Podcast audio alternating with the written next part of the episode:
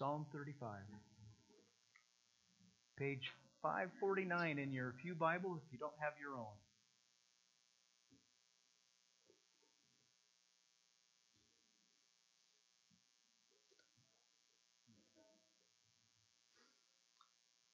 Psalm thirty-five. Great is the Lord of David. Contend, O Lord, with those who contend with me. Fight against those who fight against me. Take hold of shield and buckler and rise for my help. Draw the spear and javelin against my pursuers. Say to my soul, I am your salvation. Let them be put to shame and dishonor who seek after my life. Let them be turned back and disappointed who devise evil against me. Let them be like chaff before the wind, with the angel of the Lord driving them away. Let their way be dark and slippery, with the angel of the Lord pursuing them. For without cause they hid their net for me. Without cause they dug a pit for my life. Let destruction come upon him who he does not know. And let the net that he hid ensnare him. Let him fall into it to his destruction. Then my soul will rejoice in the Lord, exulting in his salvation. All my bones shall say, O Lord, who is like you, delivering the poor from him who is too strong for him, the poor and needy from him who robs him. Malicious witnesses rise up. They ask me of things that I do not know. They repay me evil for good. My soul is bereft. But when I, I when they were sick, I wore sackcloth. I afflicted myself with fasting. I prayed with head bowed on my chest.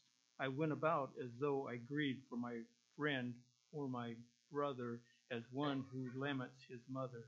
I bowed down in mourning. But at my stumbling, they rejoiced and gathered. They gathered together against me.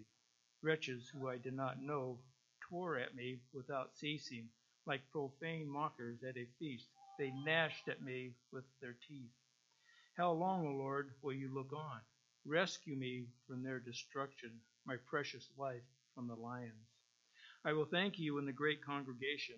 In the mighty throng I will praise you.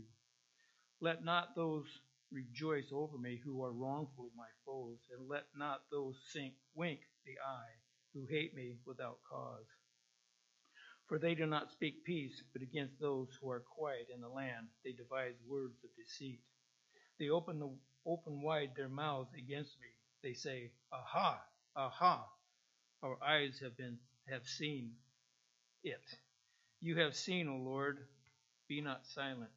O Lord, be not far from me. Awake and rouse yourself for my vindication. For my cause, my God and my Lord, vindicate me, O Lord, my God, according to your righteousness, and let them not rejoice over me. Let them not say in their hearts, Aha, their heart's desire. Let them not say, We have swallowed him up. Let them be pure, put to shame and disappointed altogether, who rejoice at my calamity. Let them be clothed with shame and dishonor, who magnify themselves against me. Let those who delight in my righteousness shout for joy and be glad, and say evermore, Great is the Lord, who delights in the welfare of his servant. Then my tongue shall tell of your righteousness and of your praise all the day long. Amen. Brother Art Keys, will you come and pray?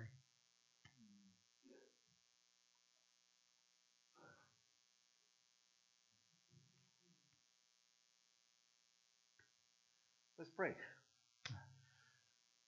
Lord God in heaven, I thank you for our ability to gather together as a family. I thank you for your willingness to pour your wisdom into us. I ask you to bless Dan and all the rest of us with what you're going to say this morning. And I praise you for it. In Jesus' name, amen. Amen. Thank you, Art.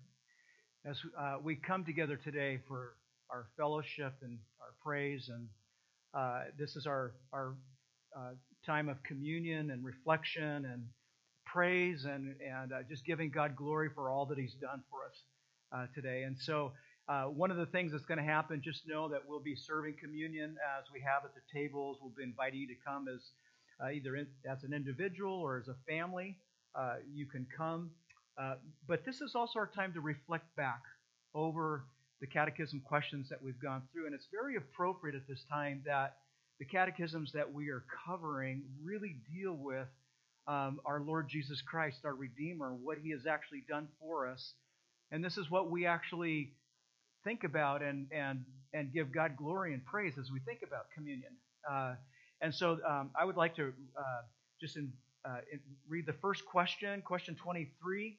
Uh, then you can uh, respond with me and answer, and then also we'll respond in the, the verse Acts two twenty-four. So the question is, why must the Redeemer be truly God?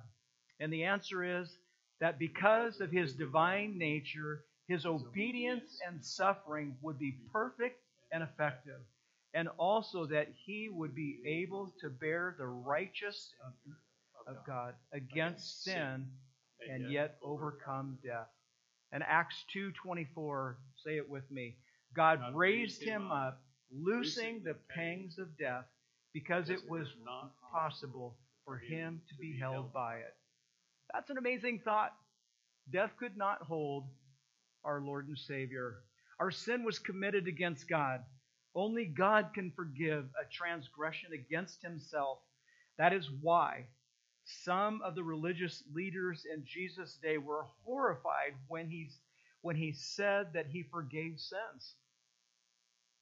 They were horrified at that. They understood the implications of what he said. How could a mere man forgive the sin that we have against God? A mere man cannot, but God can. And again, Jesus is fully, fully God and yet fully human. He is fully human in order to be our substitute, but he is But he needed to be fully God in order for his obedience and suffering to be perfect and for God's justice to be completely and eternally satisfied. That is the reminder for us as we come together at the Lord's table today.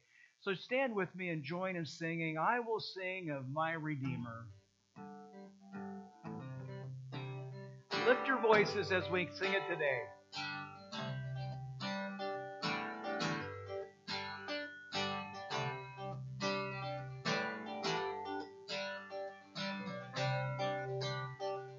I will sing of my Redeemer, he who took the nails for me. I've been purchased, I've been pardoned, bound to him I'm truly free. I will sing of my Redeemer, how he sought me while a slave. Loosed me from the curse of sin and from the power of the grave. I will sing of my Redeemer, lift my voice to praise my Lord, ransomed by his blood and mercy, I am his forever.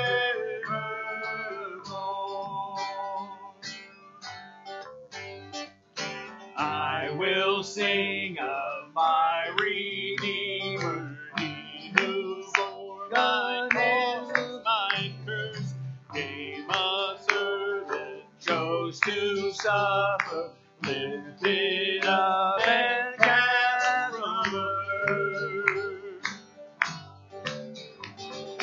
I will sing of my Redeemer, lift my voice to praise my Lord, ransomed by his blood and mercy, I am his forevermore. Sing it out, I will sing. I will sing. I will sing. I will sing. Do you believe it today? I will sing. Sing it out. I will sing of my Redeemer.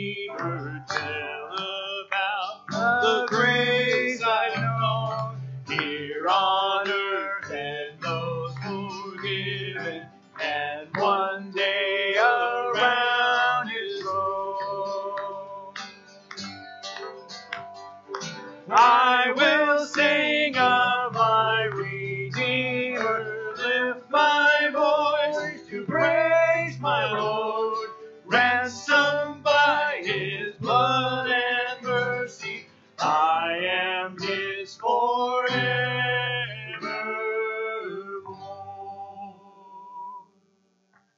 And you Amen. May be seated as we continue. So as we continue our review, question twenty-four, why was it necessary for Christ, the Redeemer, to die? And let's say this together. Since death, death is the, the punishment, punishment for sin, sin. Christ, Christ died, died willingly, willingly in our place to deliver us from the power and the penalty of sin and, and bring us back to God. By his substitutionary atoning death, He alone redeems us from hell and gains for us forgiveness of sin, righteousness, and everlasting life. And our scripture from Colossians one, twenty-one to twenty-two, let's say this together as well. And you who were once alienated and hostile in mind, doing evil deeds, he has now reconciled in his body of flesh by his death in In order to present you holy and blameless and above reproach before him. One of the things, just reading uh, one of the authors, uh, he said, to put this in simple terms, why did the re- de- de- why did the Redeemer need to die? Because that's the only way that you and I would live. What a reminder. That's the only way that you and I would live. So join me as we reflect in the great tenets of faith written in this song, grace that is greater than all my sin. Within,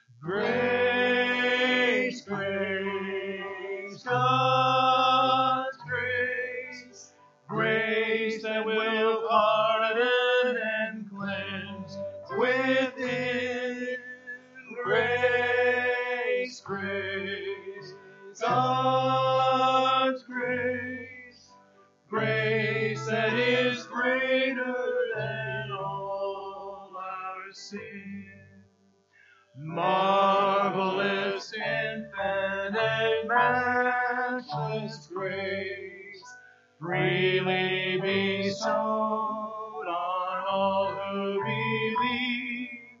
You that are longing to see His face, will you this moment His grace receive? Grace, grace, God's grace, grace that will pardon and cleanse within. Grace, grace, God's grace, grace that is greater than all our sins. Sing that one more time. Grace, grace, God's grace, grace that will pardon and cleanse within. Grace, grace, God's grace, grace that is greater than all our sins. You know, one of the th- things as we read through Scripture and as we read words, grace, mercy, uh, all those things, you know, one of the things that we need to understand, grace has a name, and His name is Jesus Christ. So it's not that we're just singing about something that's just floating out there. Grace has a name, and His name is Jesus Christ. So question twenty-five then goes on to ask, and all of these things, as you're really paying attention to this, all of these things are woven together like a beautiful fabric as they move from one question to the next. Does Christ's death mean all our sins can be forgiven? And let's say this together. Yes, because Christ's death on the cross paid the penalty for our sin. God graciously imputes Christ's righteousness to us, As, as if it were our own, and, and will remember our sins no more. Second Corinthians five twenty-one, remember I said if there was ever a verse that really is the gospel in the nutshell, it's right here. Let's say it together. For our, our sake, sake he made him to be sin, who knew no sin, so that in him we might become the righteousness of God. Just reading a, an article uh, from uh, Alistair Begg, Pastor uh, Alistair Begg. Uh, he wrote this some time ago, but he said, uh, some years ago, he said, when I was diagnosed with cancer, my great concern was that the surgeon would get it all. Isn't that the concern? I had cancer. My great concern is that the surgeon would get it all. I really, I wasn't really interested in a cure that was only partial. And when we think about Jesus bearing our sin, the mystery and the wonder of the gospel is that He deals with them all. From the greatest to the smallest, because there's no comparison for Jesus. He who was absolutely perfect died in the place of sinners, identified, uh, identifying with us in our guilt and becoming liable to our punishment. When the Apostle Paul writes to the Corinthians, he tells them that God was not counting their sin against them. And the reason for that is because He was counting them, our sins, against Christ. Jesus died not as a martyr, but as a, but as a substitute. The invitation of the gospel is given to all. But here's the thing that we must remember. The invitation, the assurance of forgiveness, is only for those who are in Christ, whose sins have been counted to Him. The wonder of it, of it all is that our disobedience completely, that our disobedience is completely covered by the obedience of the Lord Jesus Christ. Amen? It is covered completely in Christ, who is our Lord and Savior. And God invites us now. God's invitation is still here with us, and he invites us to sing, "Come to the Altar." And I'm going to invite you to stand as we sing this song.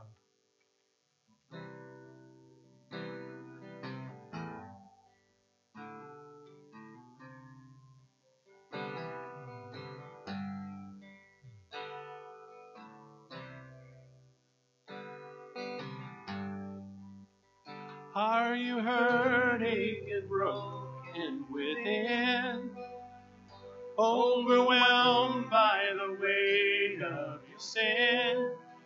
Jesus is calling.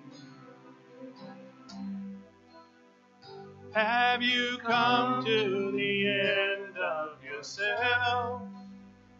Do you thirst for a drink from the well? Jesus is calling.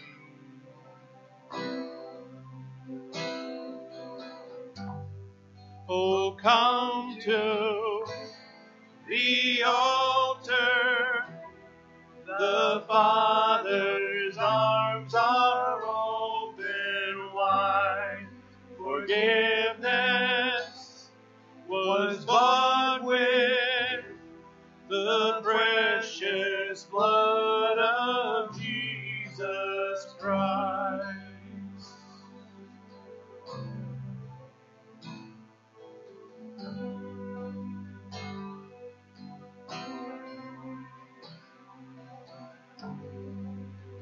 Leave behind your regrets and mistakes. Come today, there's no reason to wait. Jesus is calling. Bring your sorrows and trade them for joy. From the ashes a new life is born. Jesus is calling. He's calling. Oh, come to the altar. The Father's arms are open wide. Forgiveness was bought with the precious blood of Jesus Christ. Oh, come to the altar. The Father's arms are open wide. Forgiveness was bought with the precious blood of Jesus Christ.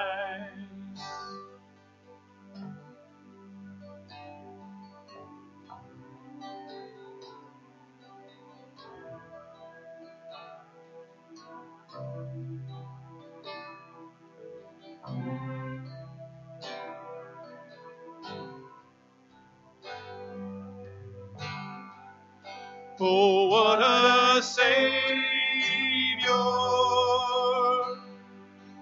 Isn't he wonderful?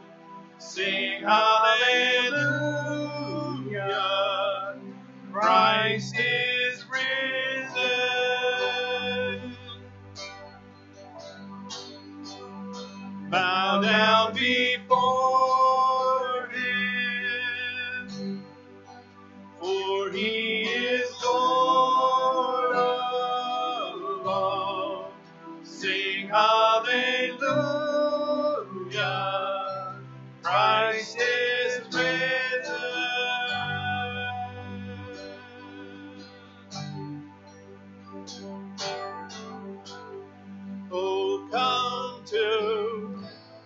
the altar, the Father's arms are open wide. Forgiveness was bought with the precious blood of Jesus Christ. be seated. Just as we move into our time of communion today, there's a uh, we have a group of guys that meet. It's called Call to Lead, and we were talking about this area of communion, and one of the things that came up was the topic of that communion really brings us into the presence of God. Yeah?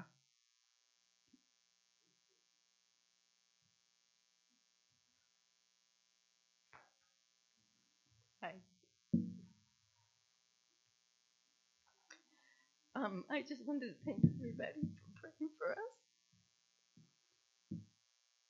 Oh. Cool. Um, first of all, I just wanted to say that um, my sister died last Sunday night, and I knew she had COVID, and um, it was it was a very difficult thing. She only had it like eight days, and she was gone. And um, her husband also got COVID in that time, and it was really a long week. The week before last, this week has been really, really long. So um, bear with me, but. Molly um, is my sister's name, and she's three years younger than me. And um, she struggled with addiction. And last year, she accepted Christ. But she still struggled with addiction even after that. And so last summer, we were talking about how to make things right and how to get out of all of that and everything. And I, and I talked to her about just going back and asking forgiveness. Um, of people that she had wronged, because she, you know, in addiction, she stole a lot of things, and she lied a lot, and she she just wasn't a very honest person most of the time, and she kept saying, I'm trying to do right, I'm trying to do right, you know, um, but she was, she was so aware that she had accepted Christ, and that kept haunting her, and, and it was changing her and her husband, and he had too, and so, um, really interestingly, um, when she went to the hospital this last week, they told her that she could still talk, but they were going to hook her up to the respirator. And she said, you know, I can't stay unless my husband stays with me. She had anxiety issues and things, and she was freaking out that she was going to be there without anybody. And they wouldn't let him stay, and they asked for an exception and everything, and they wouldn't let him stay. And she said, um, I can't stay if I, I'm not dying alone. I can't stay, you know. And she didn't really know at that point she was dying, um, but, you know, she felt like she was, because COVID does that to you. And so Dan, um, her husband's name is Dan, so this is very confusing for people if they hear that Dan had COVID. Um, but, yeah, so anyway, um he said, you know, you might as well unhook her, because otherwise she's going to go off on you guys, and you're going to have to sedate her. so so they went home, and they had oxygen there from his dad, who recently died. And so um, they thought they had enough and that she would be okay. But as the week went on, they told her if she left the hospital, she would die. Um, and she said, if I stay here, I will die. So she went home, and she proceeded to call everybody she could think of that she had offended. And what a gift God gave her. Um, she called me. And she said she she had lied all this time, you know, and all this stuff as if I didn't know. And so it was very funny, because she said, you know, I'm just trying to make things right. Remember how we talked about this last summer? And I really want to make things right. So I'm just telling people goodbye just in case I die. And I said, well, you don't get to call the date when you die, you know. And she said, I know, but just in case they're right, I want to make this right, you know. So she she was calling to say goodbye, and that she, you know, wanted to ask forgiveness for all these things. And I was thinking, what a gift God gave her, that she had the ability to do that, because in her addiction stuff, where she kept going back and forth, even after she had accepted Christ, she still went back and forth in addiction stuff. And Um, and, you know, it's really interesting um, because I think that I was one who wanted her to accept Christ and never have a problem again. and um, and that wasn't the case for her. But when she called me, she said, Teresa, I know where I'm going. I know I've accepted Christ, and I know he's real, and I know he's in my heart, and I know you're going to be there. you know, so we're going to see each other again and stuff. And, um, that was, that was just really precious. Um, but it doesn't take away the sting, but it does make it really precious. And, um, her friend who they're, they have a friend that they felt like they got COVID from, and he was in the hospital and he died the next day. So it's been like a week of continuous stuff, um, overwhelming. But God is so good. So I just wanted to say, if you know anybody that, or maybe you are that way, that you feel like, I can't accept Christ because I can't get everything right in my life and can't do it all right. You know, God in His grace is so amazing. He just, it, you know, she was definitely a different person after she accepted Christ, even though she still did so many things that she had done for a lifetime and couldn't seem to jump out of. Um, but, but God was working on her. And the fact that He gave her that opportunity. She knew last summer we talked about, you know, one way to get out of things was to go back and ask forgiveness, and then it would really be harder to do them wrong again. um, but it was really interesting because He gave her that opportunity that she knew and she really wanted to do, but she just didn't always have it to do it. So, so praise God in so many ways. He's, he's working on this, but thank you for praying for us. Hold on. Let me pray. Lord God, we do come before you. And uh, Lord, thank you, Holy Spirit, that you moved Teresa to even come up here. Because it does remind us, Lord, whether it's Molly or any one of us in this room, Lord, that your grace is greater than all our sin. Your grace pardons and cleanses within. Lord, we thank you for that. Lord, thank you for the that moment, Holy Spirit, when you grabbed a hold of Molly's heart and drew her into your presence. Lord, it wasn't a, a I don't think it's a choice that she made, uh, Lord, without you drawing her. God, moving her, wooing her to that point, and for Dan, her husband, as well. Lord, thank you, Lord, that you are an amazing God. Lord, even in the midst of our grief and our sorrow, Lord, we acknowledge you as great and mighty and powerful and amazing and loving and merciful and forgiving. So God, thank you. Lord, we lift up uh, Dan Carper to you and his daughter, their daughter Angie. Lord, that you would minister to them and that you would help them, Lord, as they uh, move forward from here. Lord, as they work together. Uh, God, be with the rest of Teresa's family as well, especially. Uh, Lord, we just lift them all before you. We ask these things in Jesus' name. Amen.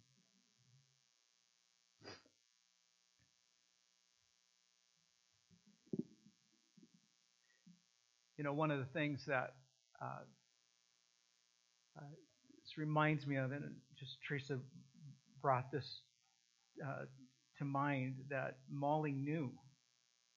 Molly knew God's presence.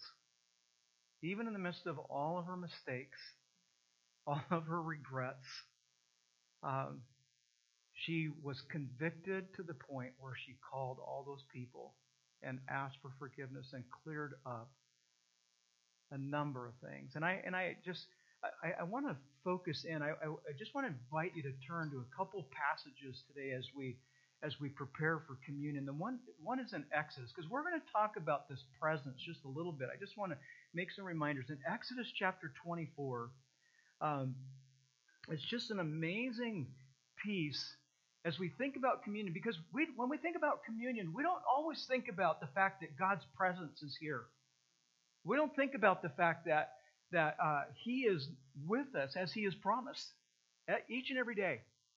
And, uh, and, and so this piece here is God has invited Moses and Aaron and Nadab, and uh, verse nine it says in, of chapter twenty-four of Exodus, He's invited the, uh, Aaron and Moses, uh, Nadab and Abihu, and seventy elders of Israel. They went up and they went. Now listen to this, folks. This is incredible. They went and they saw the God of Israel. They saw the God of Israel. There was under his feet, as it were, a pavement of sapphire stone, like the very heaven for clearness. And he did not lay his hand on the chief men of the people of Israel. They beheld God and ate and drank. Isn't that an incredible passage of the presence of God? Molly understood when she said to Teresa, Teresa, I will see you again. I'm in the presence of God. But folks, you and I are in the presence of God. I want you real quickly, if you will, to turn to the book of Revelation. Revelation chapter three. It's a passage that we use and have used so many times when we're leading people to Christ, but it has nothing to do with leading people to Christ. In Revelation chapter three, and it's at the end of uh, a, a series of letters that, that have been written to the churches. And in this passage, in this passage, in Revelation chapter three, uh, it, it says this, starting in verse twenty of Revelation chapter three. I'm going to start in verse nineteen. Those whom I love, I, repute, I reprove and discipline, so be zealous and repent. Behold, I stand at the door and knock. If anyone hears my voice and opens the door, I will come into him and eat with him, and he with me. Verse twenty-one, the one who conquers, I will grant him to sit with me on my throne, as I also conquered and sat down at my father, with my father on his throne. He who has an ear, let him hear what the Spirit says to the churches. This invitation, folks, is to the believer, to the churches. He is calling us to open the door of our hearts and our minds, of our lives. What, why is he calling us to open the doors? Because we've shut the door. Because we, we have grown callous to who God is and what God is and what he's done for us. And so to the church, he says, he says, behold, I stand at the door and knock. And if anyone uh, hears my voice and opens the door, I will come into him and eat with him and he with me. There's another picture of God dining with you and I. Because eating and drinking is one of the most intimate things that you and I can do with people. And somehow, folks, that fellowship can get interrupted. It can be interrupted by sin. It could be interrupted by distraction. It could be interrupted by so many things. And the Lord Jesus, God himself says, I'm at the door, I am knocking, but you have to open the door. By the way, if you don't know Jesus Christ, open the door of your heart and receive him. But to the church, he says, I'm knocking. Will you open and let me in where I belong?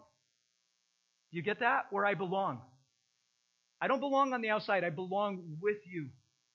One other passage, Revelation chapter nineteen. Chapter nineteen of Revelation, starting in verse six. Then I heard what seemed like a voice of a great multitude, like the roar of many waters, like the sound of mighty peals of thunder, crying out, Hallelujah! For the Lord our God, the mighty, the mighty reigns. Let us rejoice and exult and give him the glory, for the marriage supper of the Lamb has come, and his bride has made herself uh, ma- uh, made herself ready. It was granted her to clothe herself with fine linen, bright and pure.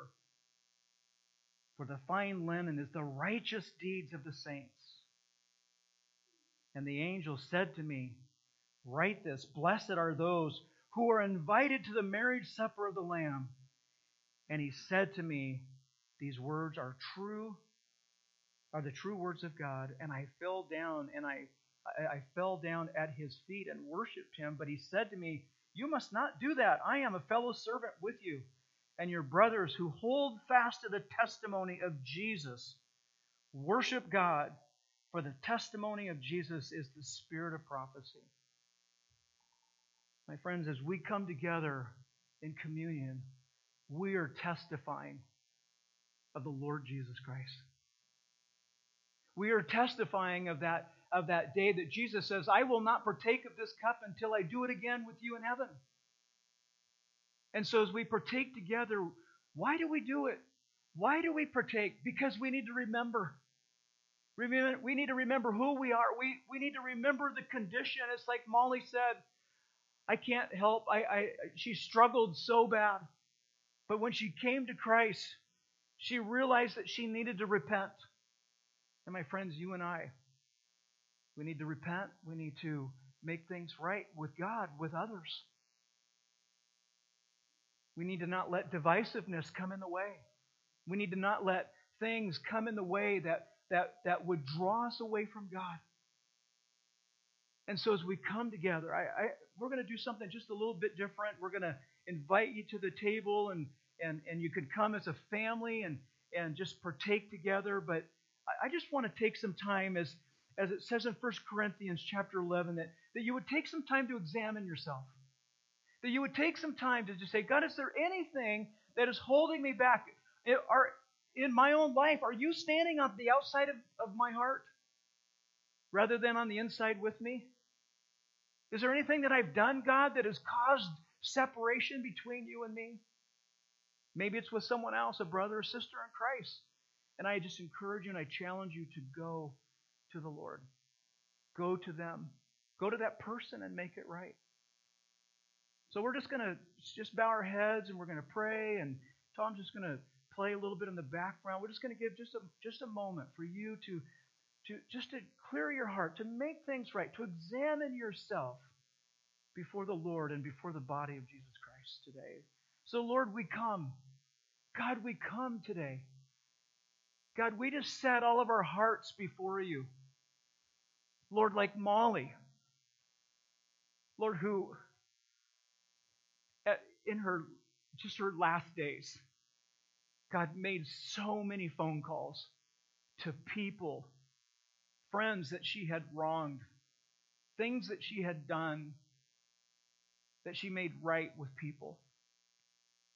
Lord, whether it's with you or with others, God, you call us to repent and to make things right, to restore. Lord, you are the forgiver. You are the one who makes it all right. But Lord, you still call us to repent, to, to examine ourselves. So, Lord, we just take this time right now. Lord, help us to examine our hearts.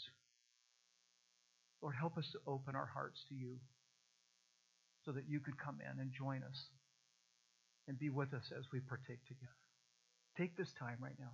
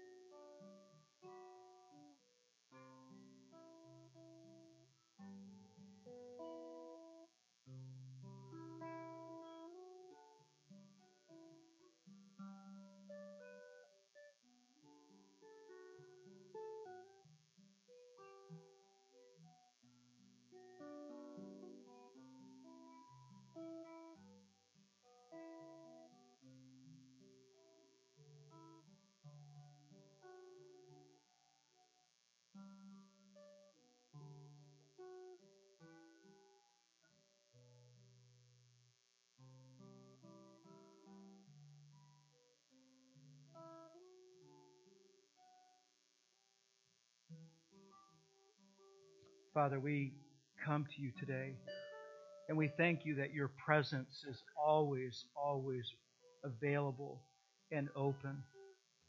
Lord, right now we ask for your forgiveness.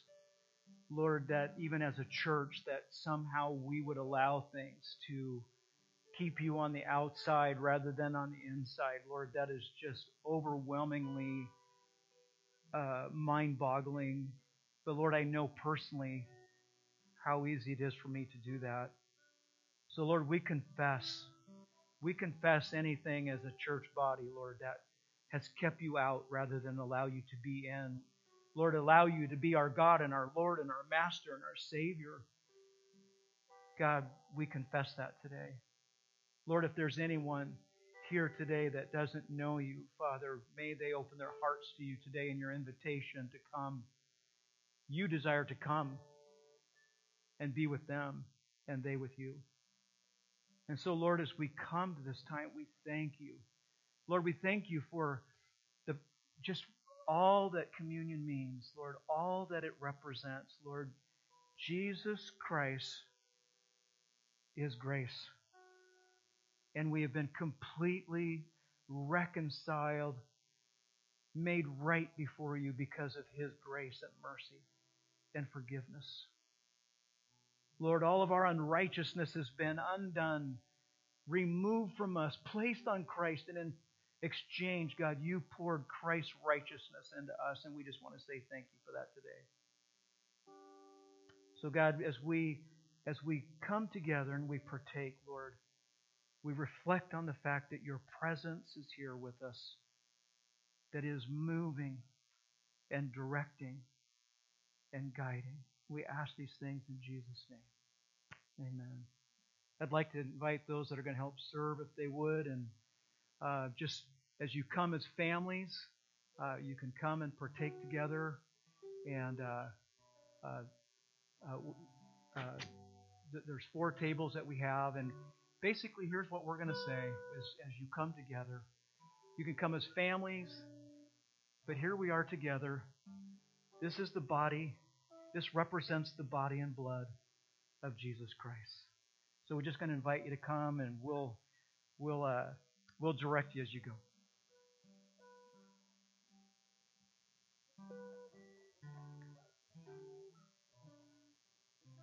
This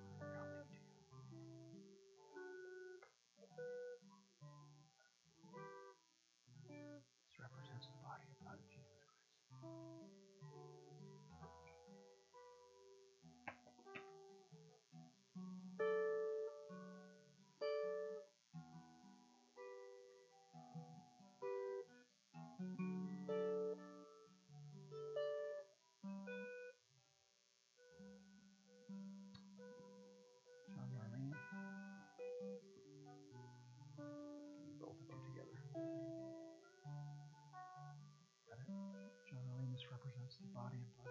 Christ.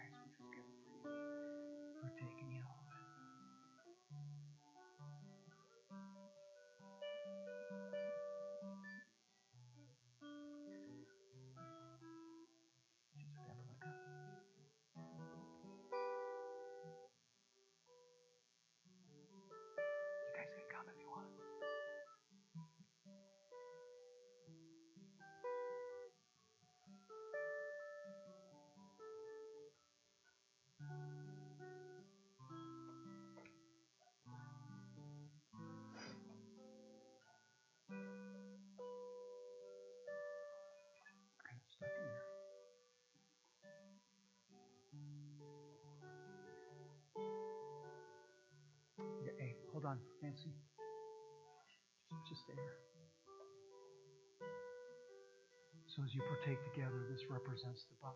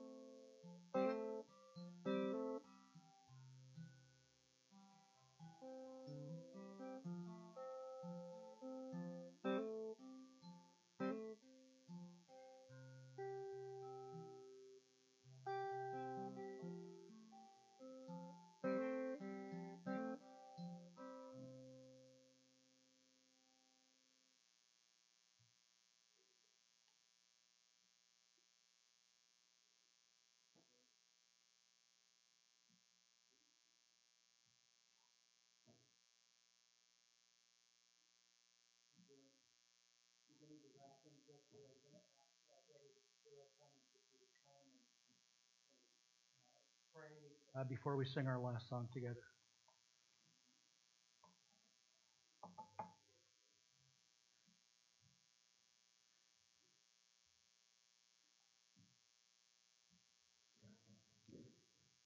As we were talking, we were talking in general about coming to the altar, and I have a, a chapter or part of a chapter I'd like to read. So please stand as I read the Word of God.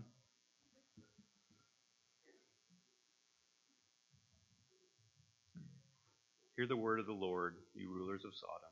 Give ear to the teaching of our God, you people of Gomorrah. What to me is the multitude of your sacrifices, says the Lord. I have had enough burnt offerings of rams and the fat of well-fed beasts. I do not delight in the blood of bulls or of lambs or of goats. When you come to appear before me, who has required of you this trampling of my courts? Bring no more vain offerings. Incense is an abomination to me. New moon and Sabbath and the calling of convic- convocations. I cannot endure iniquity in solemn assembly. Your new moons and your festi- your appointed festivals my soul hates. They have become a burden to me. I am weary of bearing them. When you spread out your hands, I will hide my eyes from you. Even though you make many prayers, I will not listen. Your hands are full of blood. Wash yourselves. Make yourself clean. Remove the evil of your deeds before my eyes. Cease to do evil, learn to do good. Seek justice, correct oppression. Bring justice to the fatherless.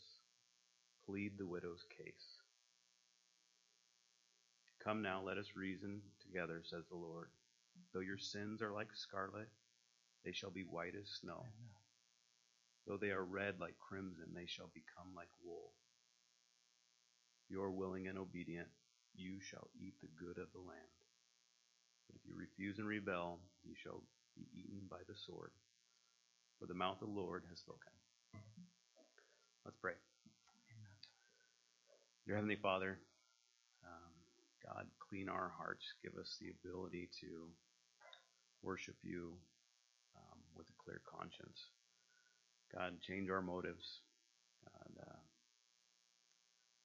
Thank you for your Son uh, paying the price that we deserve to make us white as snow. God, uh, please clean our hearts. Amen. You may be seated. As we continue to stand, we're going to close with this song. It's a beautiful song that we, sorry about that, Katja.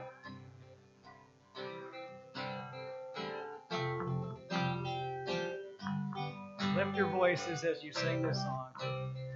Great one to end on. Wonderful, so wonderful is your unfailing love. Your cross has spoken mercy over me. No eye has seen, no ear has heard, no heart could fully know. How glorious, how beautiful you are. Beautiful one I love, beautiful one I adore, beautiful one my soul must sing. Powerful, so powerful.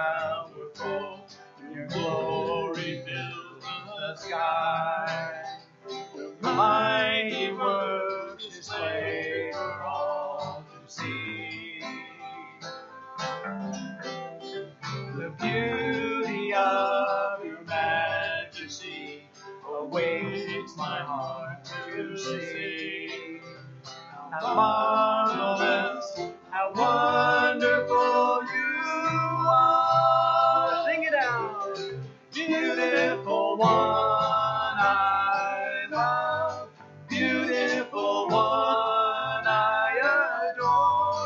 Beautiful one, my soul does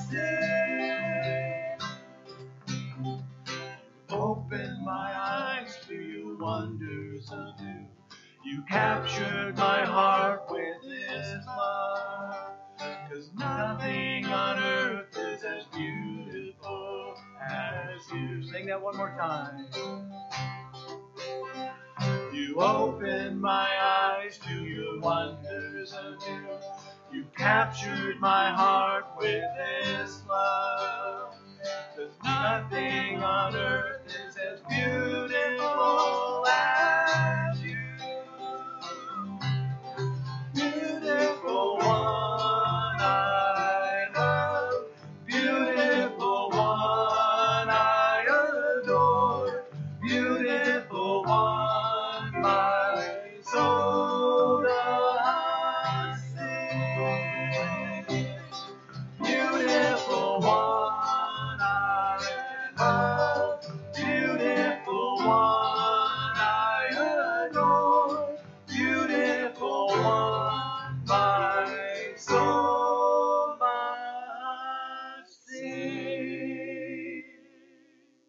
God's people said, amen. Amen. Blessings as you go.